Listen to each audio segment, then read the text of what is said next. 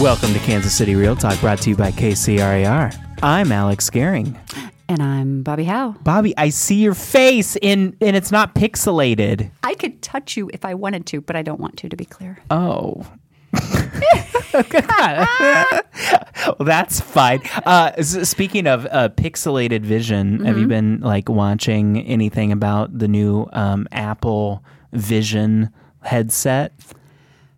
I have not devoted very much time to it. I've seen it. I know what we're talking about, but I've not devoted any time to it. I I have to admit I've been completely like I I want to watch every video about about it. It's so, So- cool. As someone who's not spent a lot of time with it, just just seeing a few ads, and has someone who has an Oculus and a few other things in my home, how is it different? I would say that it's different because the uh, the pass through is just it, it appears to be so much better. And being able to like put a keyboard right in front of you and like really handle like full on workflow uh, Okay. f- in full augmented reality. Um, but it's it's so it's really interesting. I don't i'm never gonna buy it because i it would be dumb What? Yeah, that's what I was going to say. pretty Why do. I need to work in an augmented reality? Why can't I work in just reality? I don't need to. And I think that's that to me is what's crazy is that people are going to be buying this as as consumers probably just for fun or because they're Apple fanboys, which I am I am an too. Apple fanboy. I mean, I just am. Yeah. R- right. I mean, so um so there's that. But uh I think that the uh I think that the implications in the medical field for technology like this Mm-hmm. Yeah. are, are pretty incredible. People try to make. I mean, we've had Nobu on who was talking about using an Oculus for for walkthroughs and all that. Blah. Yeah, that's- I'm sorry, I don't really see any uh, No. a- anything in in our field for that. But I think that it is totally game changing technology for people in certain trades. That I mean, it'd be be pretty amazing. No, that the, the the medical field makes perfect sense, and I know that you know some people have you know experienced this. We actually experienced it for the first time about this time last year. Uh, my child needed to see a specialist with Children's Mercy, and when I called in, they said, "You know what? We have a branch in the Saint Joe in Saint Joe in the Mosaic Hospital that we have there. We actually have a little branch office. You can just go there. You don't have to come all the way down to Kansas City to Children's Mercy." And I was like, "That's amazing." And then we get there, and it was a doctor on a Segway. I mean, it was the it was the iPad on a Segway was the doctor. Oh, like we weren't actually meeting face to face with the doctor. Um, they needed to do medical tests on him, so they came in, had a nurse come into the room and do those. But the entire interaction with the doctor was all done I, on an iPad, but in a hospital, not like Yeah. we were doing a Zoom telemed from home. I was like, why couldn't we have just stayed at? But the professional could be there Yeah. for you, and and Right. I mean, it's it's pretty cool. I don't know. It's really interesting. I don't know why I thought to bring that up. no, Oh, I think it's fabulous. I remember what it was. It's the problem with it. This is the negative feedback is as you're trying to look at something close up, Mm-hmm. you can't really because it's pixelated. Even though it's like the most incredible screen ever, supposedly, like It starts you know, getting pixely. Yeah, I mean, there's only so much you can do. There's Yeah. still cameras, and it's still you know a monitor in your eye. So anyway, Uh, my eyesight's dope. going so bad anyway. So so this podcast is coming out eh, very strategically right before the Super Bowl. oh my gosh, We're back in it. so crazy. We got Tay Tay on our side this time. We do, which do. is pretty awesome. It is kind of awesome. Yeah, kinda- yeah. and everybody in the country hates us right now. We are Yeah, we are the new the Patriots. And I'm like, right. how are we the Patriots? We're we're the Chiefs. It's we're, fine. we're in the center of the country. Everybody loves us. but they don't love us anymore. They don't. we're we're no longer the Cinderella story. Um, and I, I'm. It's actually amazing that we held on to any affection from anybody for as long as we did. It's- yeah, you know, it's true. Mm-hmm. They should have hated us last year too, and we were getting there. But now it's just full on You, you threw Taylor in the stadium and now showing her on TV, and it's just like if they weren't going to hate us just because of our team, now they hate us because of that. And it's Oh, like those people suck that are mad about that. That I- pisses me off. it's so Sorry. frustrating. No, no, no, no. Do I get a red E for saying piss, Amber? I think I think that word's okay. You can say it. Just, you're just going to say it like piss, seven piss. times. you're just going to say it. Amber didn't like that much though. Sorry. But it does. It's Yeah. not cool. No, I'm She's excited. just trying to watch a game. I know. And then the other thing is, not only are we right before the Super Bowl with this podcast episode, we are right before Valentine's Day. Oh Are you doing anything special for Sarah? Anything special for your little girls? God, this is so far away, but it, I know it's not. but it By the way, like it's- everyone, it is like 10 days away from when we're recording this, so it's not so far away. But for a man, it is. I don't think about things that far in advance at all. I uh, Does I'll- Sarah I'll listen to this that. podcast? No, Okay. no, she does. She she has enough of me. So. Well, after after uh, we poked Rob on the last episode, it might be that he might say something to say, "Hey, Sarah, you need to listen to this podcast." That's true. Now that I know that. Yikes! Um, yeah, Rob. Rob did not think that we walked uh, back his uh, his criticism enough. Yeah, well, but what's really podcast, so. interesting is that when I came in, there was some uh, MLS staff in the hallway, and I mentioned it, and they were like, "We get on him all the time for that," and I was like, "Oh." We didn't need to back it up. So there you go, Rob. Two episodes in a row. You're getting a shout out. We'll see if you listen to this one. Yeah, there you go. there you is- go. Did you were you only listening because it was the MLS president and she's your boss? Oh, I'm kidding. That's not really how that works. But Yeah. yeah. It's not how that works. So, so okay. So you're so you're not necessarily worried about buying things for your daughters because your your wife will take care of Valentine's Day. See, I'm I'm at the age now with my son that I have to take care of not only buying him things but his girlfriend things, Oh. and he's in fifth grade. Oh man. Yeah. I remember what I got uh, the girls that I had crushes on in fifth grade. We didn't. There wasn't really like a fifth grade boyfriend girlfriend thing back when Right. Mm-hmm. I was in fifth grade. I feel like that's fairly uh, a fairly new thing.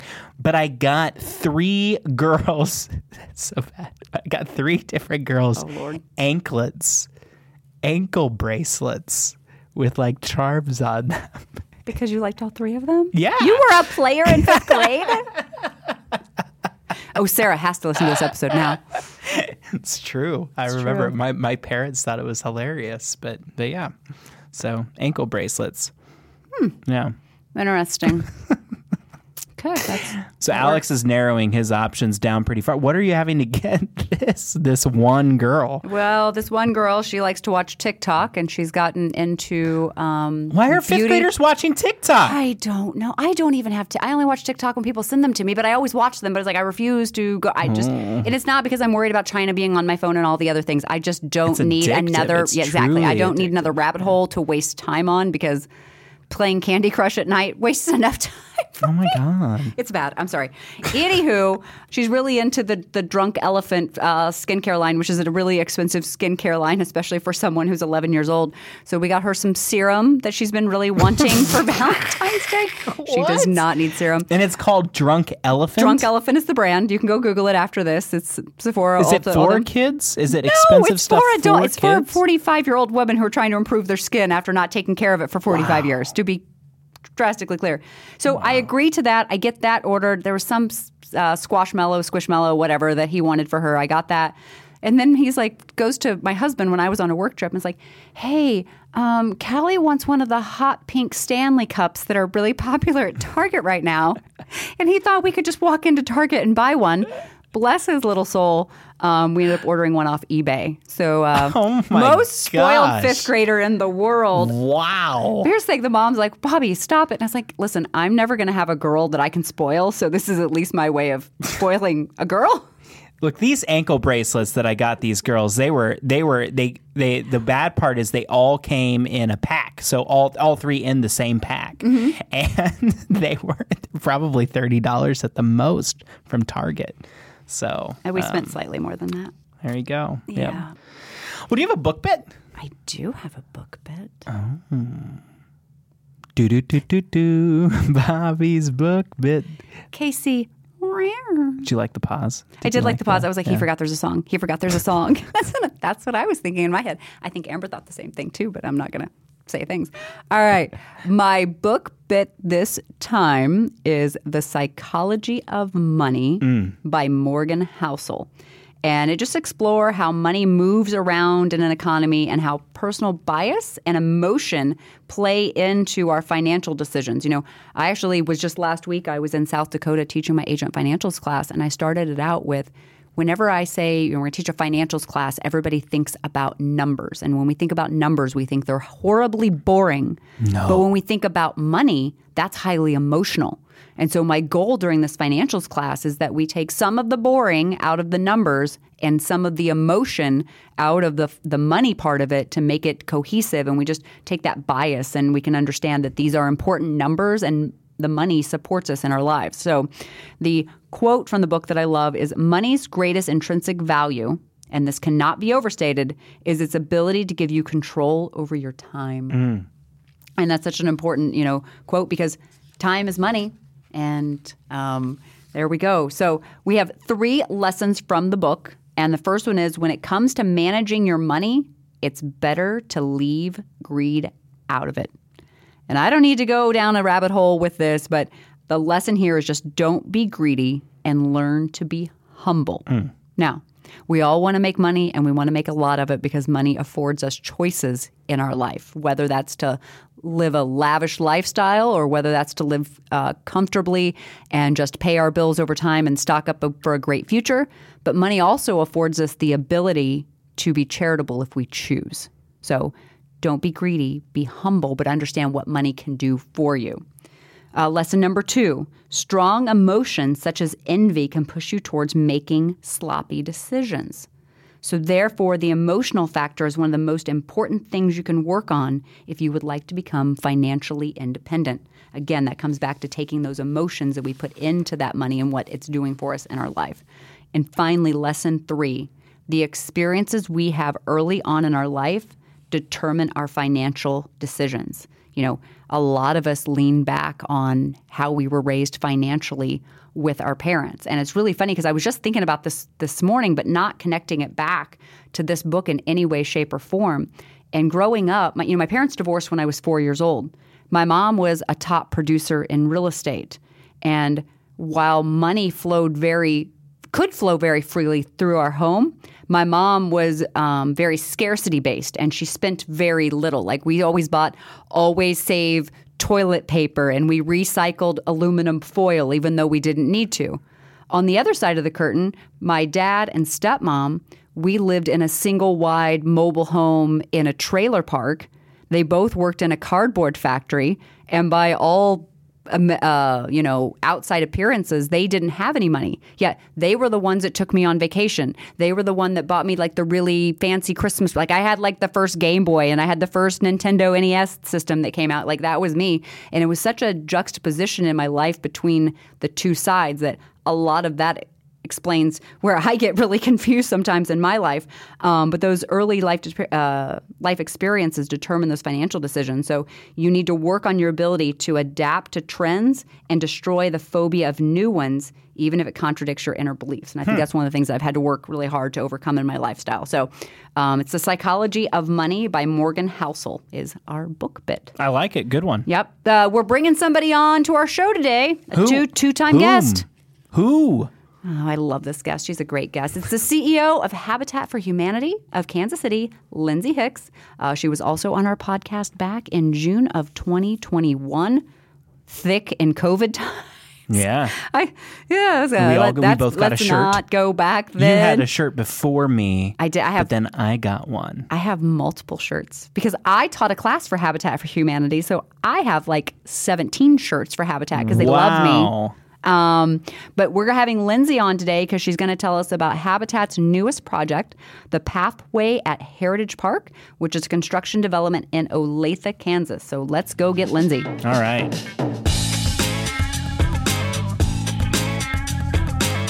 Welcome back to Kansas City Real Talk. We are here with our guest, Lindsay Hicks, the CEO of Habitat for Humanity of Kansas City.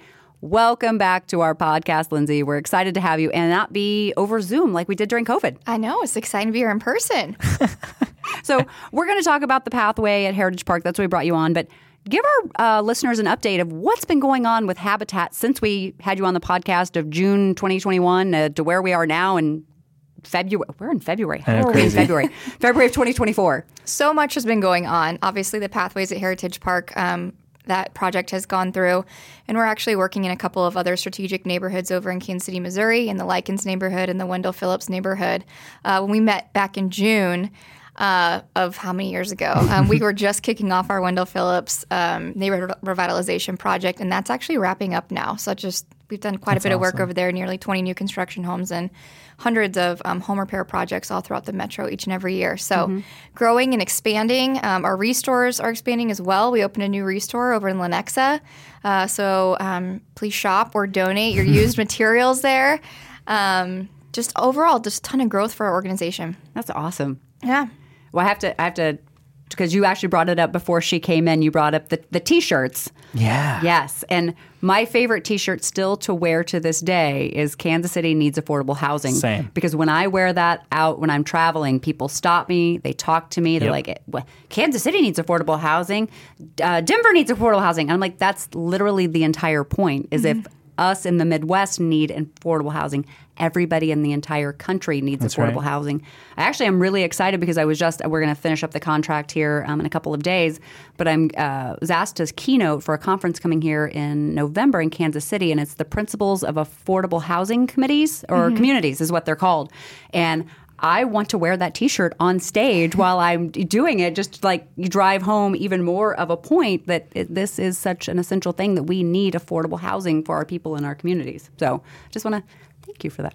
You're welcome. wear that shirt with pride. I know. And wear it all around town. Um, certainly, the need for affordable housing is not getting any smaller, mm-hmm. uh, it's getting greater. That's right. And um, we are just looking for innovative solutions so that we can be more impactful in the work that we do. So, you being an echo to our voice is extremely yeah.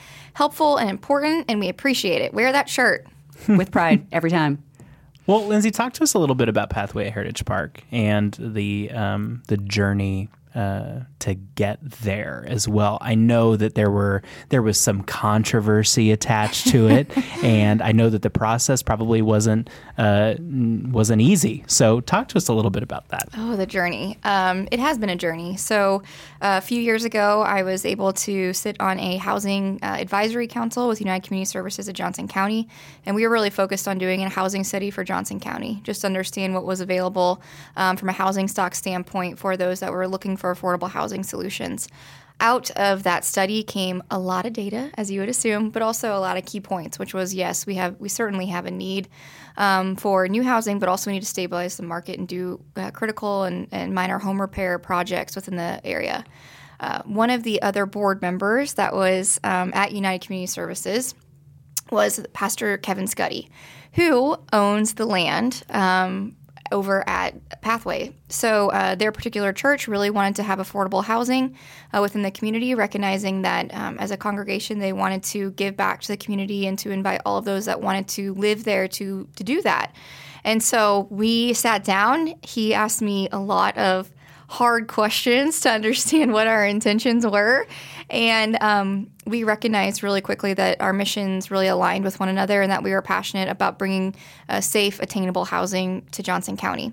Uh, we went through iterations of what we could do with that particular land and those parcels. Um, it's about 10 acres total. Two acres will still remain with the church, eight acres were going to go to us. And so we went through. Um, just several different architectural, you know, high level concept mapping of, of what if we did townhomes? What if we did single family? What would that look like? And also study just the neighborhood surrounding it and recognize that single family was really the way to go with um, Pathway. Of course, uh, we seek the support from our county and also from the city, the local Olathe, uh, to financially support the project because getting infrastructure dollars on these types of deals mm-hmm. yeah. is a huge barrier. I mean, it's not that's that is the most difficult thing is to get the infrastructure support. Vertical is a little bit more exciting. Everybody wants to see it built. They want to see it come to life. Uh, but that infrastructure component is always a hurdle that we as an organization are, are seeking to find alternative funding for. Um, so we went to the county um, and asked them for support because that really would be the indicator that we can do this.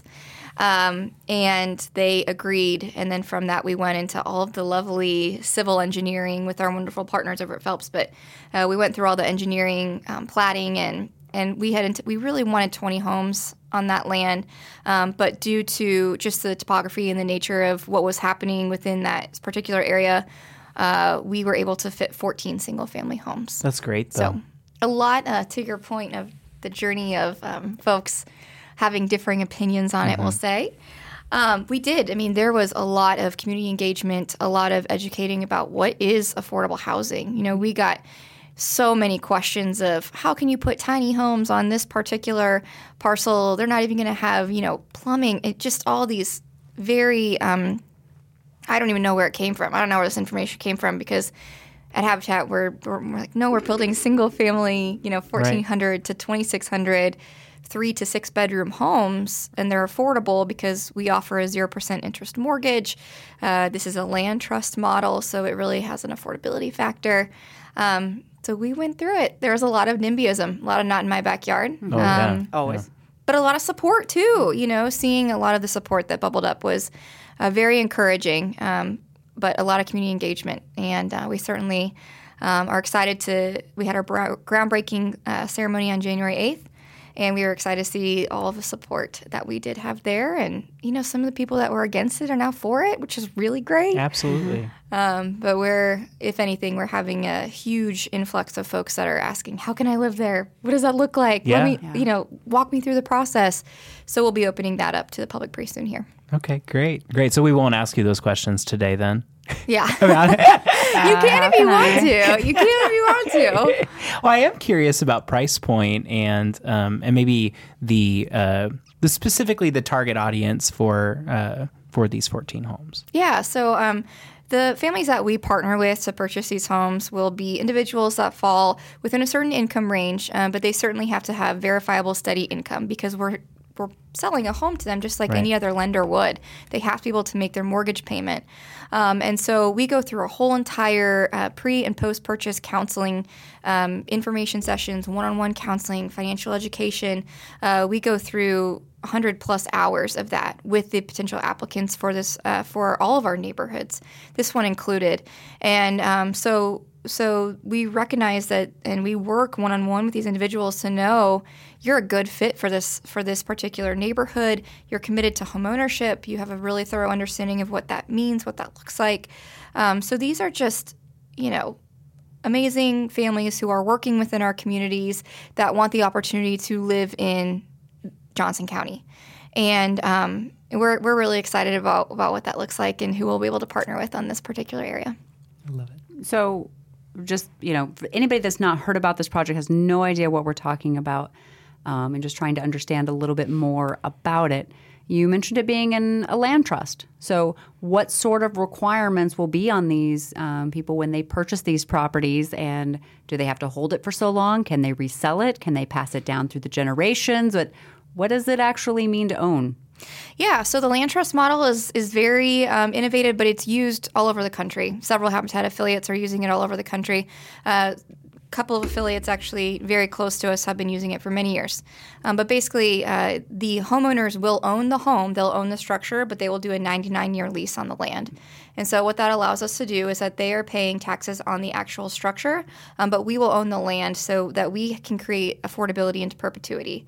All of our home buyers will get 100% of their equity, so their you know their mortgage payment, they'll get 100% of that, just like anybody else would. Um, but we cap because of that land trust model. We're able to create a subsidy because of the the land that we own, and we then can cap the market appreciation that they earn from the sale. They can sell it whenever mm-hmm. they want, um, but it allows us to cap that sales price so they'll get 25% of the market appreciation and there's also a um, within the contract that they sign with with the land trust, uh, there is a restriction on who it is that can purchase that home based on their income guidelines. So the next home buyer will be um, will follow the the guidelines just like anybody else. Yep. You literally answered my next question because I had a feeling that was what you were going to say. Is that there would because I've seen enough restrictions like that that you can only sell to this particular group and things like that. So I absolutely love that. So, um, you know, if somebody's listening to this and they want to come out and see it or they want to get involved as this project's especially just now starting to take off, how can they get involved in being a part of this? There are so many ways to get involved with this project. I think the most uh, popular request that we've gotten is how do I build a house? And so that certainly is something that we'll be recruiting a lot of volunteers um, to come out and to build with us. We'll probably do about 12 months of infrastructure here, depending on, um, we know the scope of work, obviously, uh, but just depending on how contractors line up and, and that timing. Um, but once we have vertical construction ready to go, we will need hundreds of volunteers to support the work that we're doing. Uh, so, the best way to be informed on this project and also to learn how to get involved, we have a landing page on our website at habitatkc.org. Just click on Olathe uh, Pathways at Heritage Park. And there are all the different ways that you can support the project, um, whether through volunteering. We have had a lot of folks that have financially supported the project, which is you know, obviously critical for us getting these homes built.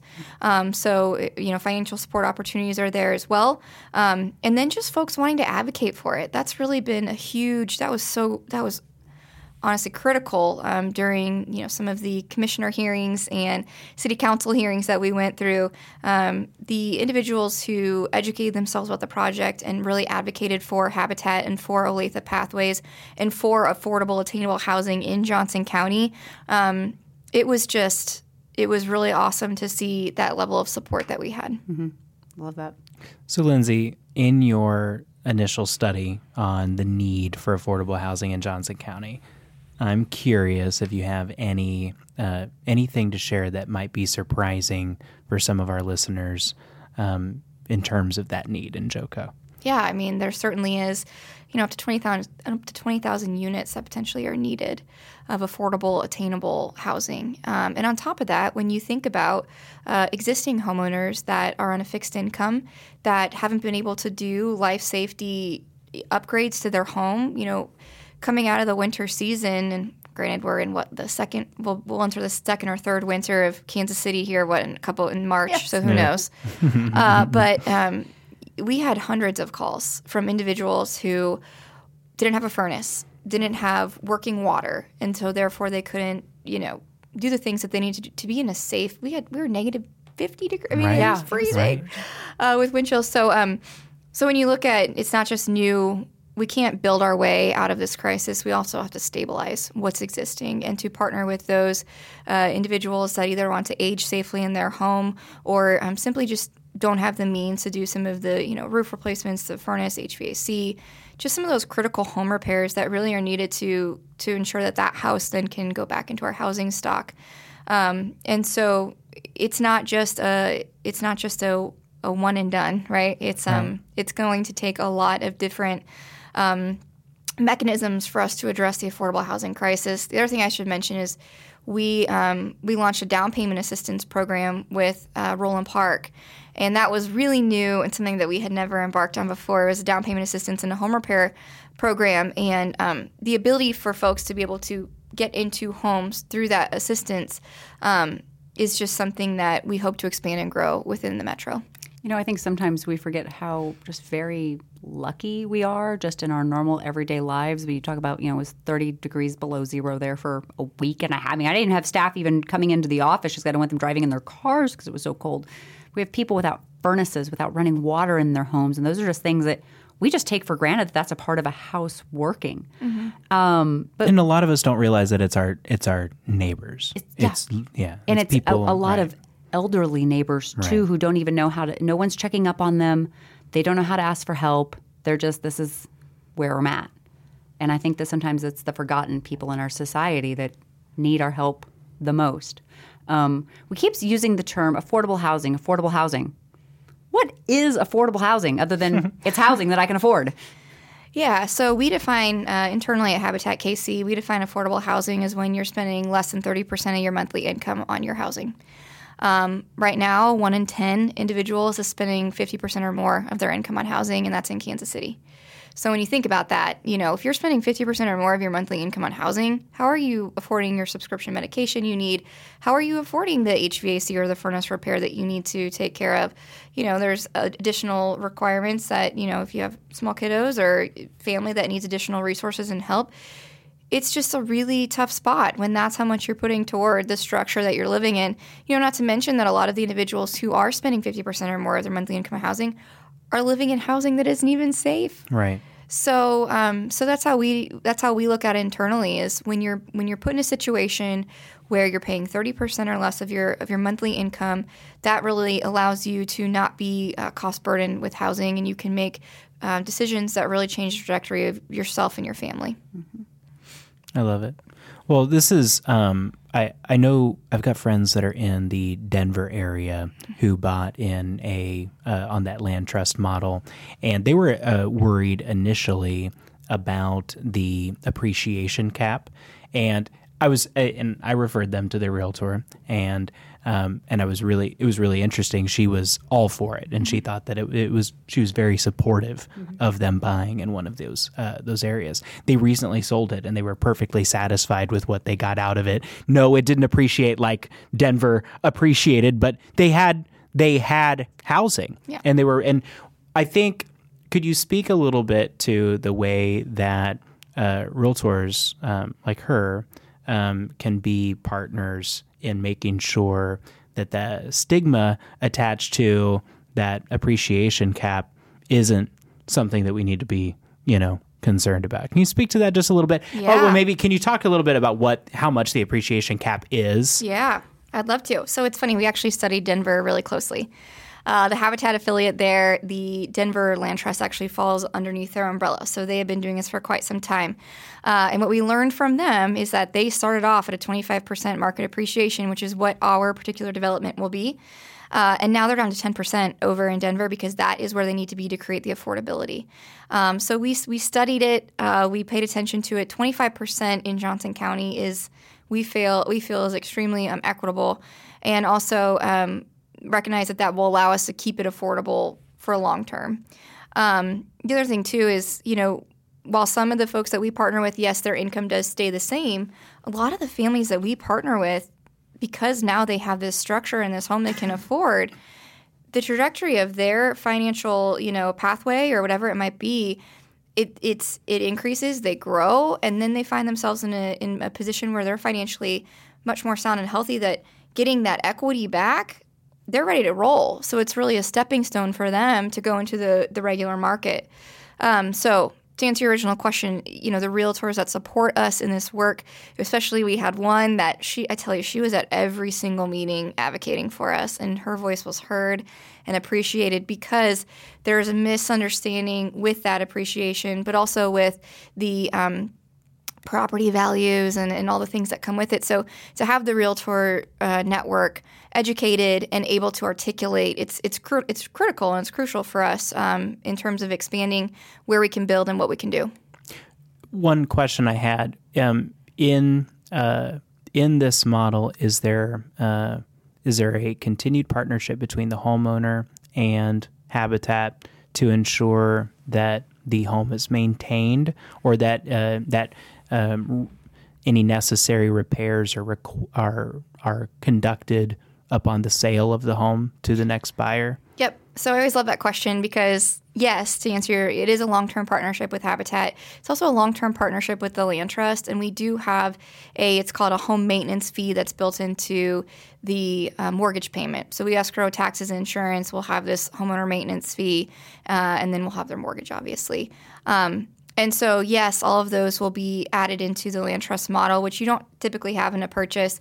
Um, but I always like to say, you know, if, if you were going to go purchase your home in any other neighborhood, nobody would ask you, you know, what's your home maintenance plan? Right. And um, so we certainly, while we will have that built in, we certainly feel that our homeowners are well educated and they are ready for the homeowner um, journey that they're about to embark on. And so we fully support them. And even if that wasn't there, we fully support them in what they're doing and believe in them. Yeah. I kind of wish every buyer had a home maintenance plan, though. Just I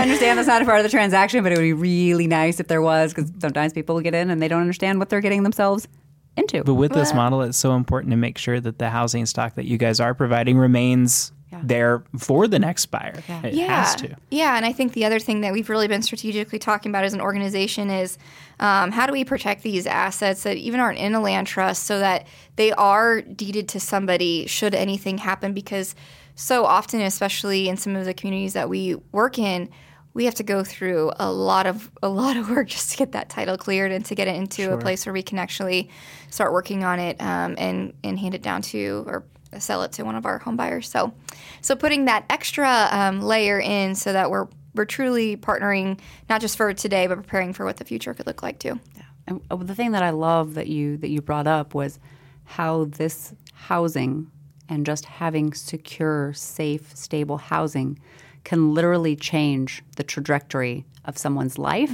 and the life of their children and even their children after them. I was it was again not thinking about necessarily this conversation we were having here today, but when I was walking my dog this morning, I started thinking about a recent conversation I had with a school board member up in the town that I live in because they're thinking about just completely just redrawing all the lines and just com- creating complete chaos up there.